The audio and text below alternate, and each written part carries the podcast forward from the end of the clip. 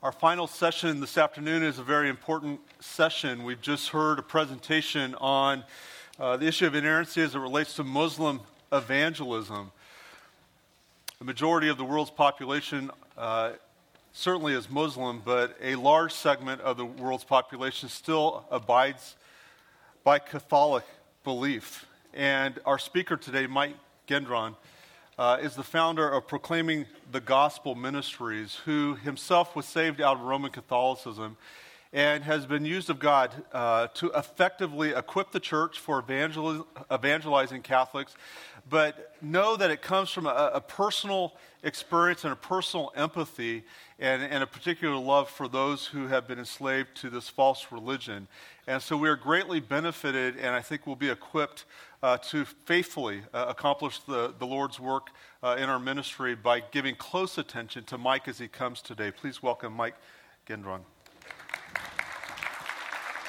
Thank you, brother. Thank you, Mark. Thank you, Mark, and thank you for the invitation to come and be a part of this important conference. Um, TMAI is near and dear to my heart, and I speak from personal experience, having spent some time in five of the different locations throughout the world Croatia and Spain and Honduras, down in Italy, and even in Myanmar. And Myanmar was really a, a very special privilege for me in the providence of God. I was a 13 year old boy when I first went to Myanmar. My dad was an army colonel, and he went to serve next to his brother, who was a Roman Catholic priest in the country of Burma at that time. And so my uncle spent 30 years converting the Burmese to Roman Catholicism. So 50 years after I was there as a 13 year old boy, through TMAI, I was able to go back and tra- train and teach 82 students at the seminary there, the academy there. And um, during that time, I was able to go out and minister to a couple of Roman Catholic priests that were in the country. And both of them were the fruit of my uncle's ministry as a Roman Catholic priest. And when I shared with them I was Father Gendron's nephew, they got real excited to see me until they asked, What are you doing in Burma? and when I shared with them, I'm here to tell you the true gospel of our Lord Jesus Christ, that He is sufficient to save sinners completely and forever. Well, it was really interesting the conversations that I had with both of them. But um, the message that I have for you this morning, this afternoon, is establishing Scripture as supreme authority in Roman Catholic evangelism. Now, this message is of utmost importance to me because at the age of 34, as a very devout Roman Catholic, I was invited to an evangelical seminar in Dallas. And during that three day seminar, the speaker without any doubt, established the Bible as the supreme authority on all matters of faith and practice. And so at the age of 34, I went home and I began reading the Bible for the very first time. You see, as a Roman Catholic, we were told not to even try to read the Bible. It's too difficult. Just listen to the priest and they will interpret it for you. And so the message establishing Scripture as the supreme authority is something we need to do. In fact, as you're witnessing to Roman Catholics, that would be priority. But secondarily, and equally important, would be to establish the Lord Jesus Christ as the all sufficient Savior. And so, my prayer this evening for all of you is that you will leave here with not a greater not only a greater understanding of how Roman Catholics view the Bible, but also a greater desire to earnestly contend for the faith that was once and for all delivered to the saints. Because we're living in a time when the exclusivity of the gospel is really under attack. We have the unity accords being signed by leading evangelicals. The average person in the pew today, the evangelical church, doesn't know if the Roman Catholic religion represents a huge mission field or if they are brothers and sisters in Christ and we need to go out and evangelize the world together. So I hope you understand that the gospel must remain exclusive, and Roman Catholics are victims of the worst kinds of deception. So, to begin with, I'd like to ask the question then what is the most trustworthy source for truth? You know, we can be wrong about a lot of things in this life and still survive.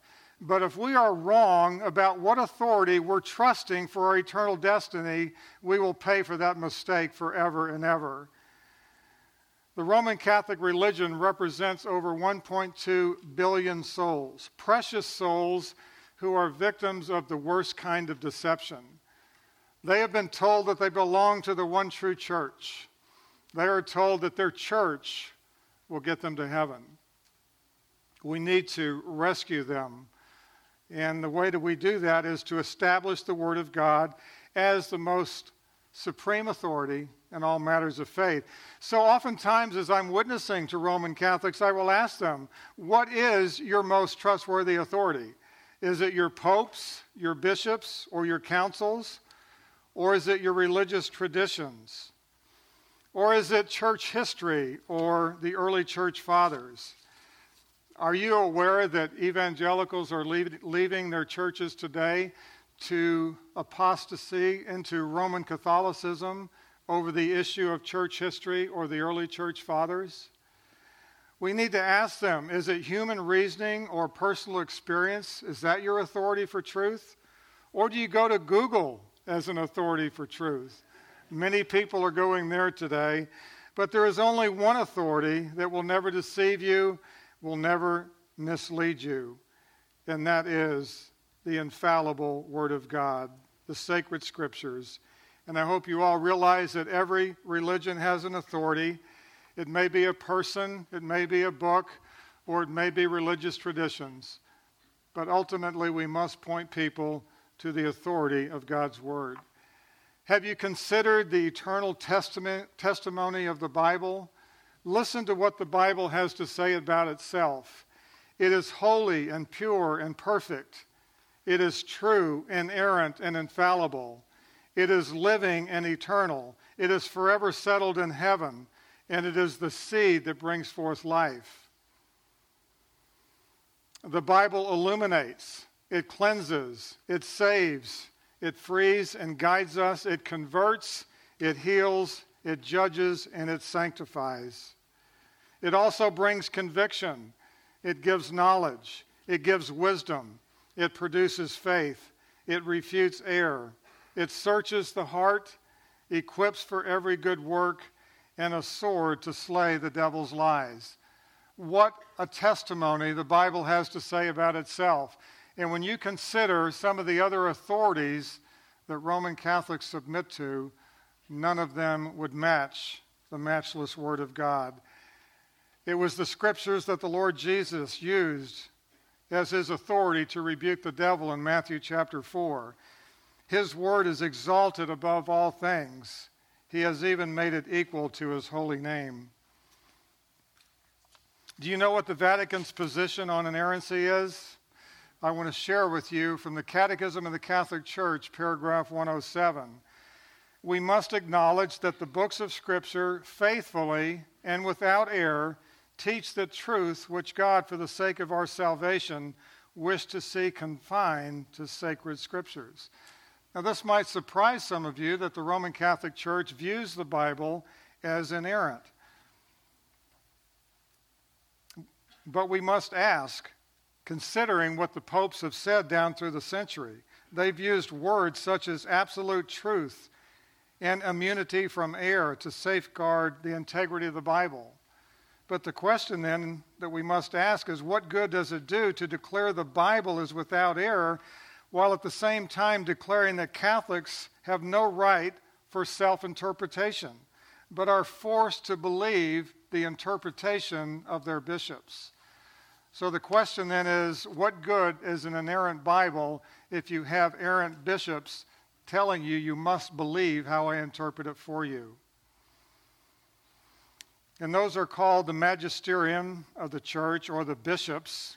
And I'm quoting again from the Catechism of the Catholic Church, paragraph 85, where we read the task of giving an authentic interpretation of the Word of God, whether in its written form or tradition, has been entrusted to the teaching office of the church alone. So please don't miss this is a cultic characteristic of the Roman Catholic Church. I'm not suggesting that it's a cult because it upholds the Trinity. But this is a cultic characteristic where they are forced to believe the interpretation of the bishops of their church. They're bishops who cannot understand the things of God because they are spiritually appraised and they're but natural men. They've never been born of the Spirit of God. How are they to interpret the Word of God when they don't understand the things of God? Catholics are forced to rely on these errant bishops to understand the inerrant Word of God. So, what is our response to this as we are wish, uh, witnessing to Roman Catholics? Well, we find the answer in 1 John chapter 2 verse 27. The Holy Spirit is the only teacher we need. When I left the conference at the age of 34 and went home and began reading the Bible for the first time, it was the Spirit of God applying the Word of God to my heart. It was the Spirit of God illuminating the Word to my heart. I had no one discipling me, I had no one mentoring me. It was the Word of God and the Spirit of God that brought forth life. And I have never been the same since. But shortly after the Lord saved me, I had this great compassion to reach back into the Roman Catholic religion because there are so many that are victims of the most cruel kind of deception. When you look at Roman Catholic authority, paragraph 95 of the Catechism teaches that sacred, sacred tradition, sacred scripture, and the magisterium of the church are so connected that one of them cannot stand without the others. They all contribute effectively to the salvation of souls. Not according to God's word, you and I knows what contributes to the salvation of souls. In 1 Peter chapter 1 verse 23, you have been born again, not of perishable seed, but of imperishable through the living and abiding Word of God. In Ephesians chapter 1 verse 13, when you heard the word of truth, the gospel of your salvation, and believed in him, you were sealed with the promised Holy Spirit. It is the word of God and the Spirit of God that brings forth life. The magisterium of the church and religious tradition do not contribute anything to the salvation of souls. You and I must sow this imperishable seed of God's Word and pray that the seed will find fertile soil. And that's what we must do in this huge mission field representing 1.2 billion souls. Well, knowing that it's the Spirit of God and the Word of God that brings forth life, when I was on a mission trip down into Mexico, we went into a cathedral and I saw an open Bible on a kneeler in, in front of a statue of the Virgin Mary. So I went and knelt down on the kneeler, and I turned to Ephesians 2 8 and 9, and I pulled out my highlighter and I highlighted those two verses. those two verses have set so many Roman Catholics free. We see the Apostle Paul teaching antithetically there, showing that it's by God's grace and not of works. Well, when you look at the Roman Catholic hierarchy of authority, up until the Council of Trent in the 16th century, Scripture was their authority. But the Scripture was starting to set many people free. The truth of God's Word will do that.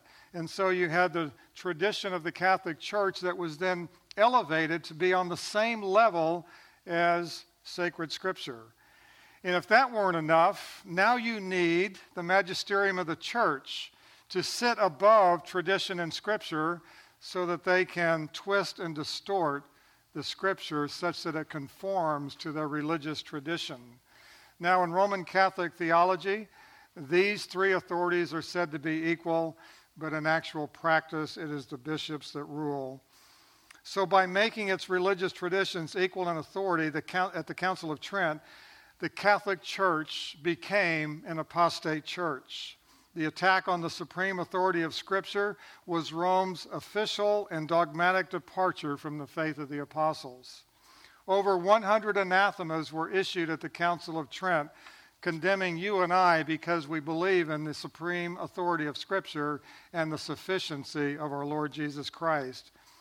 Today, Roman Catholic bishops continue to twist and distort Scripture to affirm their ungodly traditions. They would do well to heed the words of the Apostle Paul, who said, We do not distort the Word of God. On the contrary, by setting the truth plainly, we commend ourselves to every man's conscience in the sight of God. And as you look at Roman Catholic theology and the evolution of their religious traditions down through 1600 years, we see that virtually every doctrinal error that has surfaced in the Catholic Church has been a result of undermining the authority, the reliability, and the sufficiency of Scripture. And I think one of the most blasphemous traditions of the Roman Catholic Church is that they dare to say Almighty God has been reduced to flour and water. Through the miracle of transubstantiation, every priest believes he has the power to call the Lord Jesus Christ down from heaven to continue to do what he cried out in victory it is finished. The miracle of transubstantiation, lying signs and wonders that is deceiving the world. We must know how to defend the glory and honor of our great God and Savior against this blasphemous idolatry within the Roman Catholic religion. Now, I'm talking to all of you as brothers in Christ. Clearly, as I am communicating the truth of Scriptures to Roman Catholics, I would approach them in a different way. I would lovingly speak the truth to them, showing their errors by asking them questions. So Rome defines or Rome denies the authority and the sufficiency of Scripture by declaring its tradition is also the Word of God. Please don't miss this. Roman Catholic religious traditions that have evolved over 1600 years are said to be the Word of God. So when you talk to Roman Catholics, it's not only the scriptures that they view as the Word of God, but also their religious traditions. Declaring infallible men are equal in authority to Scripture. They also deny the authority and sufficiency of Scripture by declaring its bishops are the only authentic interpreters of Scripture. And this comes from the Catechism of the Catholic Church, paragraph 100. So, of what value is an inerrant Bible if it is commingled with the error of religious tradition? But this is Roman Catholic theology. We know that Scripture has authority over religious tradition. We can point to Mark chapter 7 as we witness to Roman Catholics. Here you have Jesus rebuking the religious leaders of his day.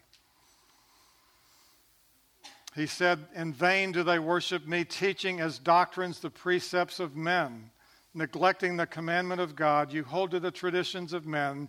You are the experts at setting aside the commandment of God in order to keep your tradition, thus invalidating the Word of God. And that's what Roman Catholic tradition has done. They have invalidated the Word of God. Catholics need to learn from the sound rebuke of the Lord Jesus Christ.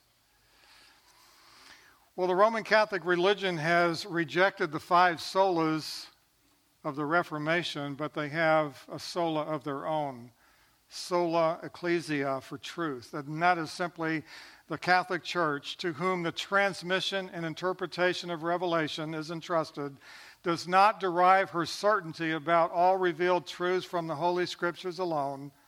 Both Scripture and tradition must be accepted and honored with equal sentiments of devotion and reverence.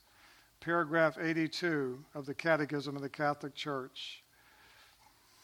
The Roman Catholic Church believes it's the one true church and it believes that it is the pillar and support of the truth. They will often point to 1 Timothy chapter 3 verse 15 as credibility for their church upholding the truth but Roman Catholicism has exchanged the truth of God for a lie, similar to what we see in Romans chapter 1, verse 25, worshiping the creature rather than the creator. Witnesses for Christ must call Catholics to submit to Scripture as the supreme authority for faith. Those who submit to any other authority will end up with another Jesus, which always leads to another gospel. Are you aware of that? You see, the scriptures proclaim the Lord Jesus Christ in all of his sufficiency. Therefore, salvation is offered as a gift of God's grace.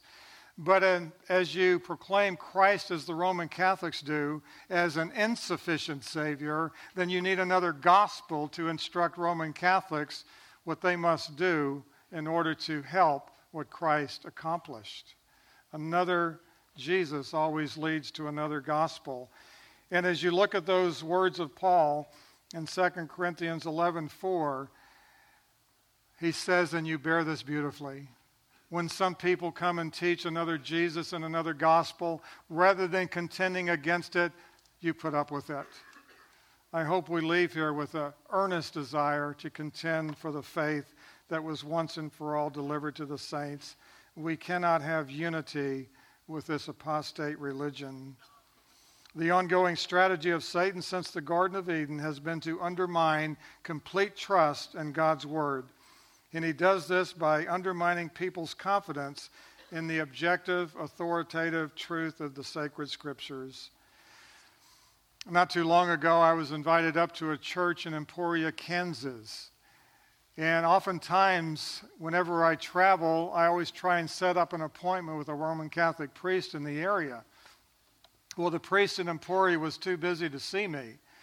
And so, after training the church to be effective witnesses to Roman Catholics in the area, we went out to the Catholic Church to witness to Roman Catholics before the service. And as I went into the church, I saw the light on the confessional on, signifying that the priest was in there listening to people's confessions. So I told the elder of the church and my wife to pray for me. I was going to go in and talk to the priest. So I walked into the confessional, and if any of you grew up Catholic, there used to be a screen there, but now he's sitting there waiting for me. And I sat down and I said, I don't even know, know where to begin. It's been over 20 years since I've ever been to confession. I said I couldn't possibly remember all of my sins, let alone the sins of omission. And the priest said, Don't you worry. When you leave here, I will forgive you. And then he asked a very interesting question. He said, Why has it been 20 years since you've been to confession? I said, Well, I, I started reading the Bible.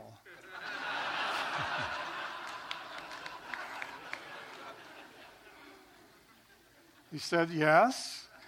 And I said, And I found out that there are some major contradictions between what the Bible teaches and what I was taught as a Roman Catholic. He said, Give me an example. I said, Well, in 1 John 1 7, it says the blood of Jesus Christ purifies us from all sin. So, why would we need purgatory?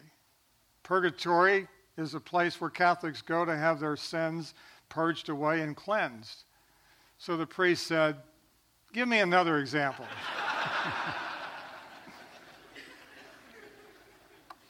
I said, Well, the Bible says um, the last words of Christ before he gave up his spirit was, it is finished. He cried out in victory. So, why do you continue to do what Jesus said is finished on an altar when he finished the work of redemption on the cross? He said, You know what your problem is? You take the Word of God too seriously. and I thought, wow, what a backhanded compliment that is. But then he said, You know, this is going to take more time than I first thought. Why don't you give me a call next week? And we can continue our discussion. But when I called him the next week, by then he knew why we were at the church, and he said, I want to just tell you one thing. I was born a Catholic, and I'm going to die a Catholic. Nothing you can say will ever change my mind. My heart goes out to those victims of indoctrination. Only the Word of God can pierce a stubborn heart. But Roman Catholics have what's called apostolic succession. Catholic bishops, by divine institution, have taken the place of the apostles. Whoever listens to them is listening to Christ, and whoever despises them despises Christ. And so, when we look at apostolic succession, what is our response to those who believe it? we need to tell them that its bishops do not meet the qualifications given for a successor of the apostles in Acts chapter 1, verses 21 to 22. We must tell Roman Catholics there have only been two successors of the apostles. The 11 apostles chose a successor to Judas after he committed suicide. His name was Matthias, and God chose the apostle Paul. Those have been the only two successors of the apostles. So, how binding is Roman Catholic authority? It, w- it may as well be written in stone, because at the Council of Trent, this is what the bishops declared. To check unbridled spirits, no one relying on its own judgment shall presume to interpret the scriptures. Here you can see Roman Catholics are forced to believe whatever the bishops interpret the scriptures to say. The Roman Catholic bishops had to do this at the Council of Trent because I think they must have read John chapter 8, verses 31 to 32, that anyone who abides in God's word, they will know the truth, and the truth will set them free. And so many of the reformers were being set free by abiding in God's word. They were set free from religious deception. It was the same council, by the way, that put the Bible on the list of forbidden books because they did not want people reading the truth and being set free from religious tradition.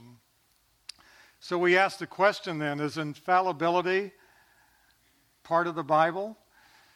Do we have infallible men in the first century church? No, it is an ungodly tradition. But the Catechism of the Catholic Church states this in paragraph 889 in order to preserve the church and the purity of the faith handed on by the apostles, Christ conferred on her a share in his own infallibility. There are no infallible men. The only infallible source for truth that we have today is the infallible Word of God. In fact, the infallible Word of God was given to us to test the teachings of every man and to correct and rebuke when necessary, and therefore we must correct this fatal error that popes are infallible. Roman Catholics believe this. Pope Francis, by the way, I think has really caused quite a stir within the Vatican because the Vatican has had to correct him several times because of what he has said. You may have heard that he said recently that atheists can follow their conscience into heaven. Well, this isn't historic Roman Catholic theology, and so the Vatican had to correct him. The Vatican had to correct an infallible pope. Well, we know that Peter was not infallible. In Galatians chapter 2, verses 11 to 14, Paul opposed Peter to his face. Why? Because he stood condemned, and the rest of the Jews joined him in hypocrisy, with the result that even Barnabas was carried away by their hypocrisy. Paul then publicly rebuked Peter for not being straightforward about the truth of the gospel. We need to ask Catholics which of these popes was infallible? The pope who condemned Joan of Arc as a heretic and burned her at the stake in 1431? Or was it the pope who revoked her condemnation 24 years later? Or was it the pope who, who exalted her to sainthood in 1920. Or if you're still confused about which of these three popes was infallible, what about John the 22nd, who condemned papal infallibility as a work of the devil? Was this an infallible pronouncement by a pope? You see, whenever you create your own religion, you run into all kinds of errors and unexplainable doctrine. One of our main objectives, I think, as we witness to Roman Catholics, is to get them into the Word of God. And so, one of the questions I love to ask them, since they believe that their church was the one true church founded by Christ, I tell them that the book of Acts was a history of the first century church. So, surely, if your church was there in the first century, we'd be able to read the book of Acts and we'd be able to find priests offering sacrifices for sins. Or maybe we'd find indulgences being remitted for the punishment of sin. Do you ever find in the book of Acts people praying for souls in purgatory? Or do you find church leaders forbidden to marry? Quite the contrary. The Apostle Paul said, Don't we have a right to take along a believing wife? Do we ever find infallible men or infallible popes in the first century church? Do we find salvation dispensed piecemeal through the sacraments? Do you know why a Roman Catholic never knows whether or not he's saved? He's getting salvation on the installment method, a little bit at a time, each time he receives a sacrament. Do we find rosaries, scapulars, holy water, crucifixes, or statues in the first century church? Challenge them to go into the book of Acts and find these things. Maybe while they're in the scriptures, the truth will set them free. Their eyes will be opened. We never find headquarters of the church in Rome. In fact, the first church was founded in Jerusalem. So, does Rome have support for the authority of its religious tradition? We need to be ready to answer this because there are three places in the New Testament where Scripture is spoken of in a positive way.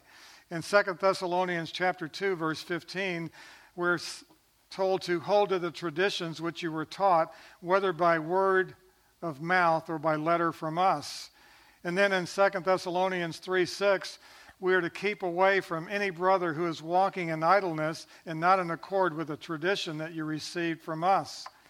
And then in 1 Corinthians 11 2, Paul writes, Hold firmly to the traditions just as I delivered them to you.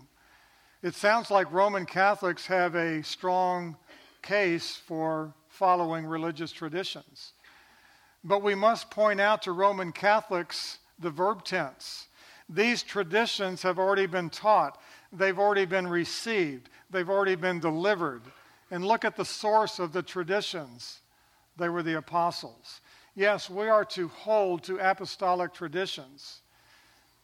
But in the third verse of the Epistle of Jude, we are to contend earnestly for the faith that was once and for all delivered to the saints. And so every Roman Catholic tradition that has evolved over the last 1600 years must be contended against. Whenever there is a rejection of scriptural authority, the distortion and perversion of the gospel is often hidden below the surface when the traditions of men supplant God's word as the supreme authority for truth. So often now, Roman Catholics are calling themselves Christians. And so, do you just believe that because that's what's above the surface of the water? Or do you start asking questions and find out what else is below the surface? Do you find out what else they are clinging to? Only then can you use Scripture to show them that Christ is sufficient and the Word of God is supreme. I want to give you an example of some of the ungodly traditions that are taking place even today in the Philippines. We're very familiar with Colossians 2:8. Paul wrote, "See to it that no one takes you captive through empty deception according to the traditions, traditions of men, rather than according to Christ." Every year during Holy Week, Filipino men come forward to be scourged. They come forward to be nailed to the cross they come forward to hang on the cross. Why? Because Roman Catholic tradition says if you do this, you will expiate your own sin. If you do this, you will make satisfaction for your own sin. They don't leave these Filipino men up to die only for a period of time so that they can expiate their sins. This is how serious following the traditions of men can be. Well, Catholic traditions deny the sufficiency of Christ. Remember, there's one thing that we want to make clear to Roman Catholics Christ is sufficient. So when you're talking to a Roman Catholic, recognize to the Word of God, Roman Catholics add tradition. To the headship of Jesus Christ, they add another head called the Pope. To the unique role of Jesus Christ as sinless mediator, they add another sinless mediator, and her name is Mary. To his high priestly office, Roman Catholics add the confessional box. to the infinite merit of our Lord Jesus Christ, they own they add their own merit, which ends up in the treasury of merit if you die with more than enough merit to get you to heaven.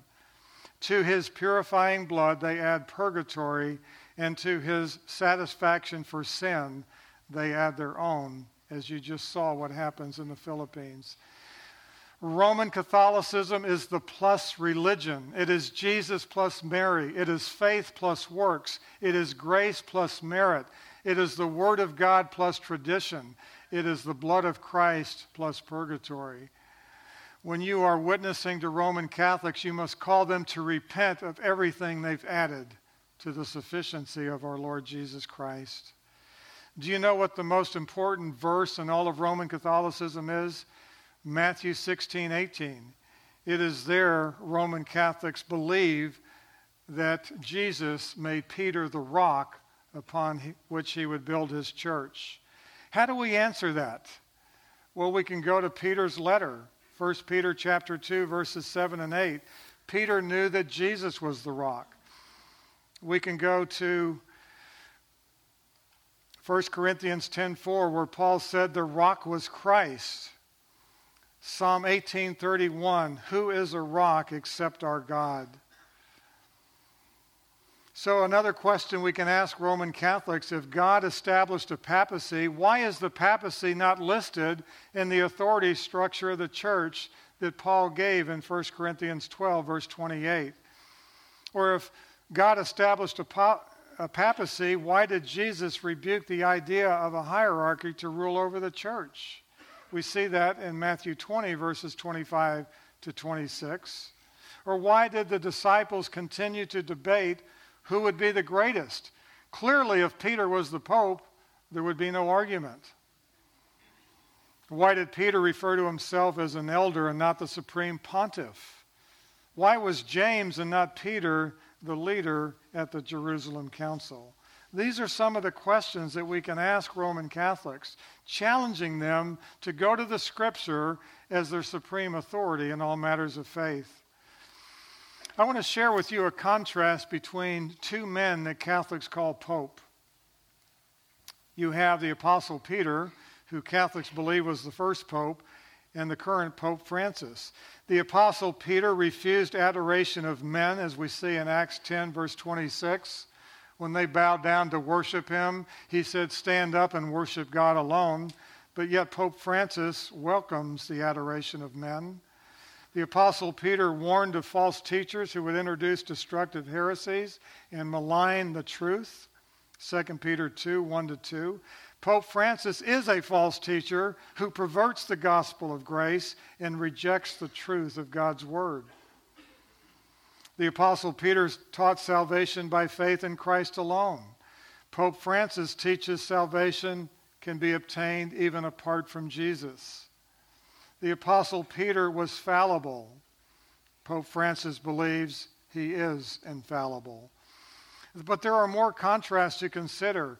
The Apostle Peter was an elder who submitted to Jesus as the head of the church.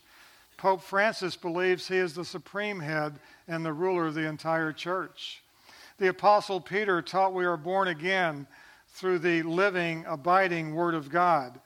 Pope Francis teaches you are born again through the sacrament of water baptism. Did you know that about Roman Catholic theology?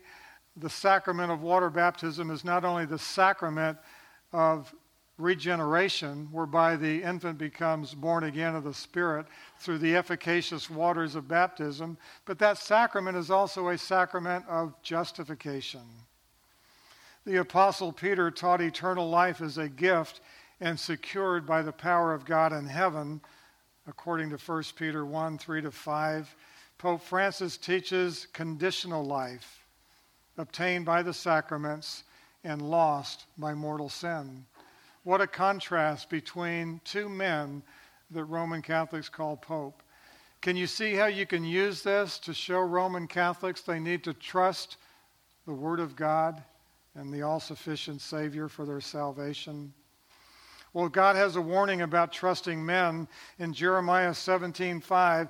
Cursed is the man who trusts in mankind and makes flesh his strength and whose heart turns away from the Lord. For he will be like a bush in the desert and will not see when prosperity comes, but will live in stony waste in the wilderness, a land of salt without inhabitant. But what a contrast! Blessed is the man who trusts in the Lord. When you witness to Roman Catholics, many of them now are taught to say that you need to look at the early church fathers because if you look at the second and third century church fathers, you will see that the church in those days was the Roman Catholic Church. How do you answer that? Simply by using Scripture. At the end of the Apostle Paul's ministry, the Apostle Paul penned these words with great emotion. I know that after my departure, savage wolves will come in among you, not sparing the flock. And from your own selves, men will arise, speaking perverse things. For what purpose? In order to draw away the disciples after them. Therefore, be on the alert, remembering that night and day, for a period of three years, I did not cease to admonish each one of you with tears. Now, I tell these Roman Catholics who want me to look to the early church fathers, how do I know that they're not the very people the Apostle Paul warned us about?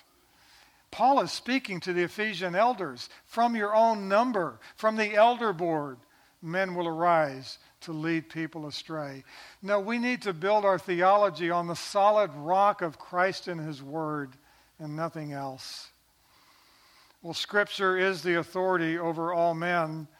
One of the great verses that we can point Catholics to is Acts 17 11, where the Apostle Paul is teaching in the synagogues of Berea. And he doesn't scold the people for searching the scriptures to test the veracity of his teaching. He commends them. This is good. Test every man's teaching by the word of God.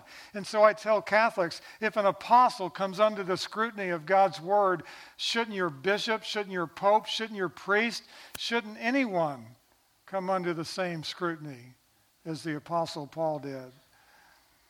Do not trust in princes and mortal men in whom there is no salvation.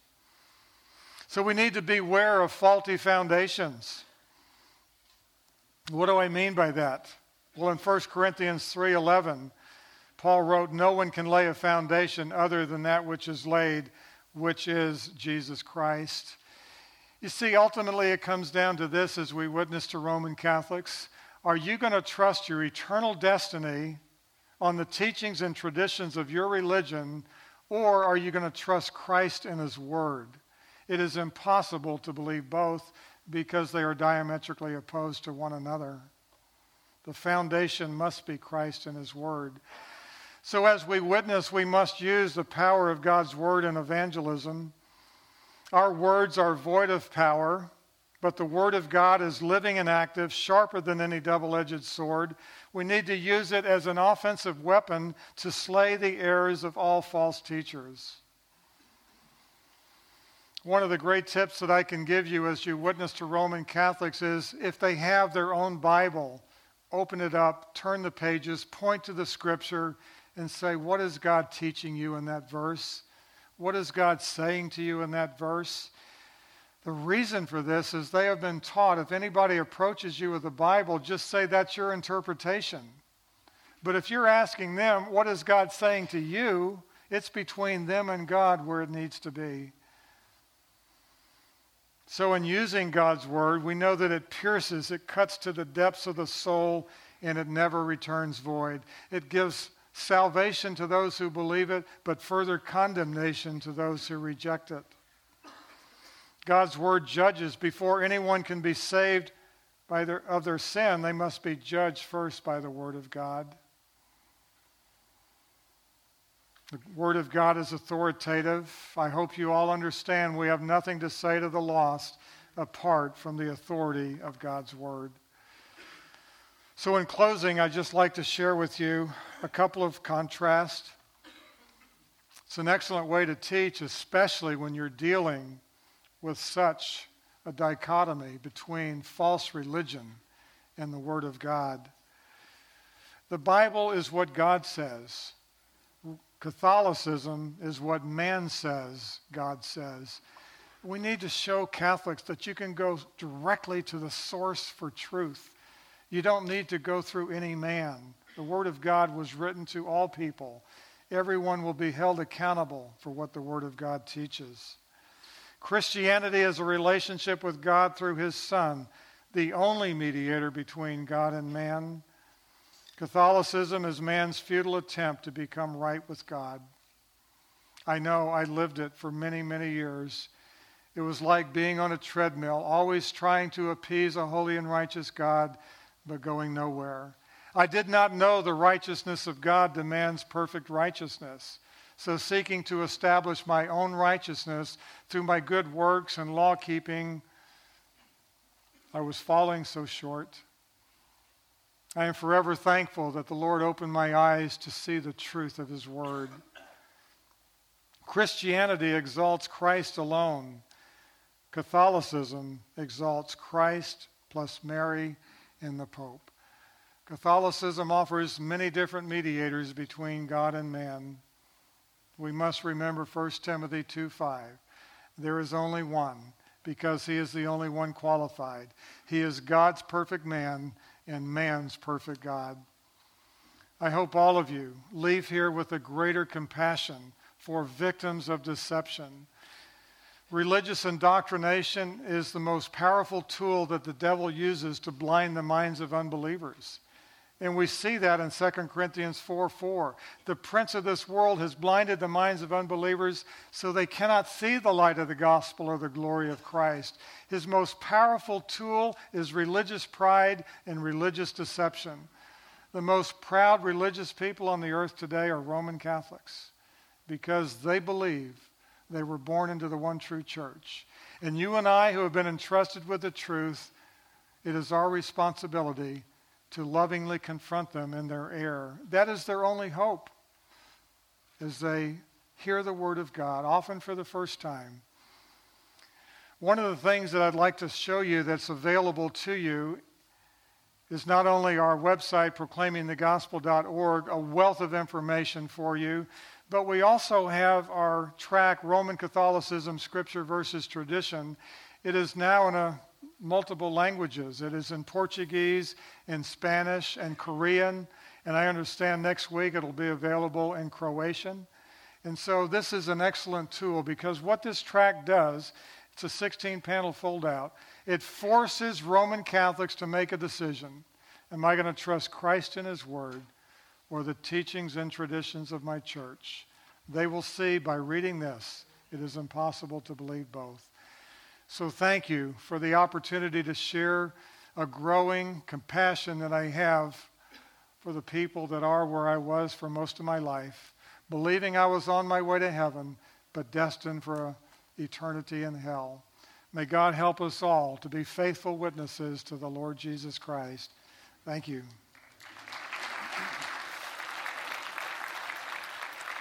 Thank you, Mike.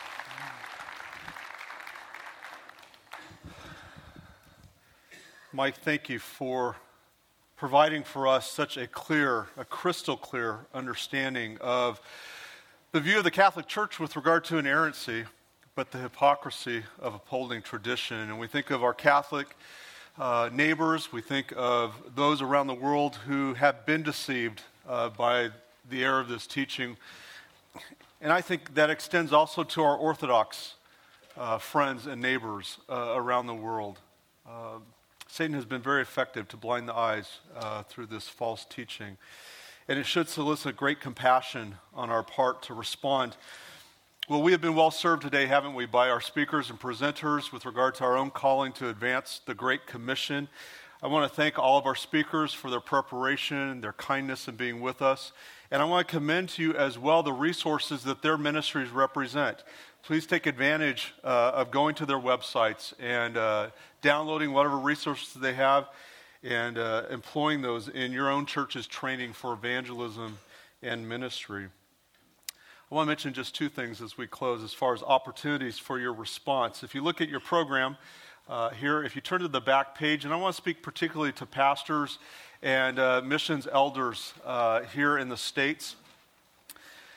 We want you to consider uh, how you might partner with us at TMAI to advance the work uh, of our schools around the world, uh, to stand for the truth, and certainly the doctrine of inerrancy. First of all, you can uh, join us by signing up for our mailing list. We send out bi weekly updates that tell the story, fresh updates from the field of what's going on at a training center around the world. Uh, we also uh, mail out a monthly uh, bookmark where you can just join us in prayer and stick that in your Bible, and uh, you'll receive that in the mail and pray for a training center. And particularly, the focus in that is for our national students uh, who are being equipped uh, to lead the church. And so, we would invite you to pray with us. We also want you to know we have a number of resources available to you. Uh, TMAI provides speakers for churches' missions conferences, seminars. We do consulting with church missions committees in designing and developing a strategic focus uh, in uh, uh the role your church plays in supporting uh, missionaries. And we'd be glad to extend our resources to you if you have an interest in that. Um, also, want to share with you uh, our ambassador program. We actually uh, can appoint for your church an ambassador who will be a liaison between one specific uh, training center and your church, where your church uh, membership can be involved in praying, uh, sending, uh, financially supporting a particular training center, and join us in that regard. And if you have an interest in that, you can indicate that uh, there on the card that's attached. And certainly, as I've shared with you, the needs are extensive uh, from translation and publishing projects to supporting national faculty to um, construction projects or whatever that might be. Uh, we have many needs at TMAI, and we would ask that you pray with us and even consider joining us uh, in supporting that work. Any need or resource uh, that you're interested in, please uh, complete the attached card and turn that in on your way out. Uh, there'll be those at the door who will collect those from you as we conclude. But I want to say a special word to our international guests. Uh, it's been our joy to host you with us today. Uh, we have a great respect for your calling and your work. We stand with you. It's our desire to serve you, lend any support and resources that we have uh, to the end that it would advance uh, your calling and, and your effective witness uh, in your own home country. You may not know, but we have 73 countries represented in the uh, registration in today's event. And so when we think about the influence and impact globally, uh, we praise God for those who've joined us today, and we want to say thank you particularly to you. We do have schools in all of your regions, and uh, we would find it a great privilege to invite you to study at any one of our training centers around the world or to send some of your uh, prospective students and future pastors to come and join us and take advantage of the training that we do have in your own region and often in your own language. And so we extend those uh, opportunities to you as well. And finally, as we close, I want to say thanks to all of our volunteers and particularly uh, to Calvary Bible Church, who has so graciously uh, hosted us for this event today. Uh, they had well over 30 of their own church members come out and serve us breakfast and lunch and, and make sure the facilities were available to us, the sound team, and everybody else. They have gone above and beyond, and I think it'd be appropriate to thank them uh, for all their service today.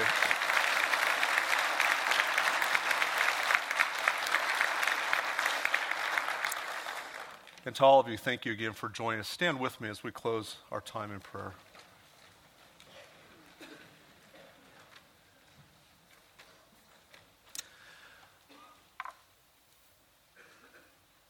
Father, we bow before you, and our hearts have been humbled because of all that we've heard today. We have been reminded that it is only your grace that brought us to an understanding of the truth. It is the work of your Spirit who has gifted faith to us that enabled us uh, to trust you. It is a Spirit who has opened up our eyes and illumined our understanding that we would no longer walk in darkness, but that we would see the truth it is your Spirit who guides us and convicts us and calls us to repentance that we might be sanctified. And we praise you and thank you for the work of Jesus Christ, who is both our Savior and our Lord. And those of us who understand your work of grace in our lives find it the greatest privilege to offer our lives back to you. To be bold ambassadors for the truth without apology and we have been equipped today to take a stance. And I pray that you would lead us forward. And in our generation, we would be faithful to uphold the Word of God that we might stand for the inspiration, the inerrancy, the authority, and the sufficiency of Scripture, and that we might find many who will come to faith in Jesus Christ and anchor their lives on the truth. We commit ourselves to this end and ask that you would work through us. And we pray this. And God's people said, Amen. Amen. Lord bless you.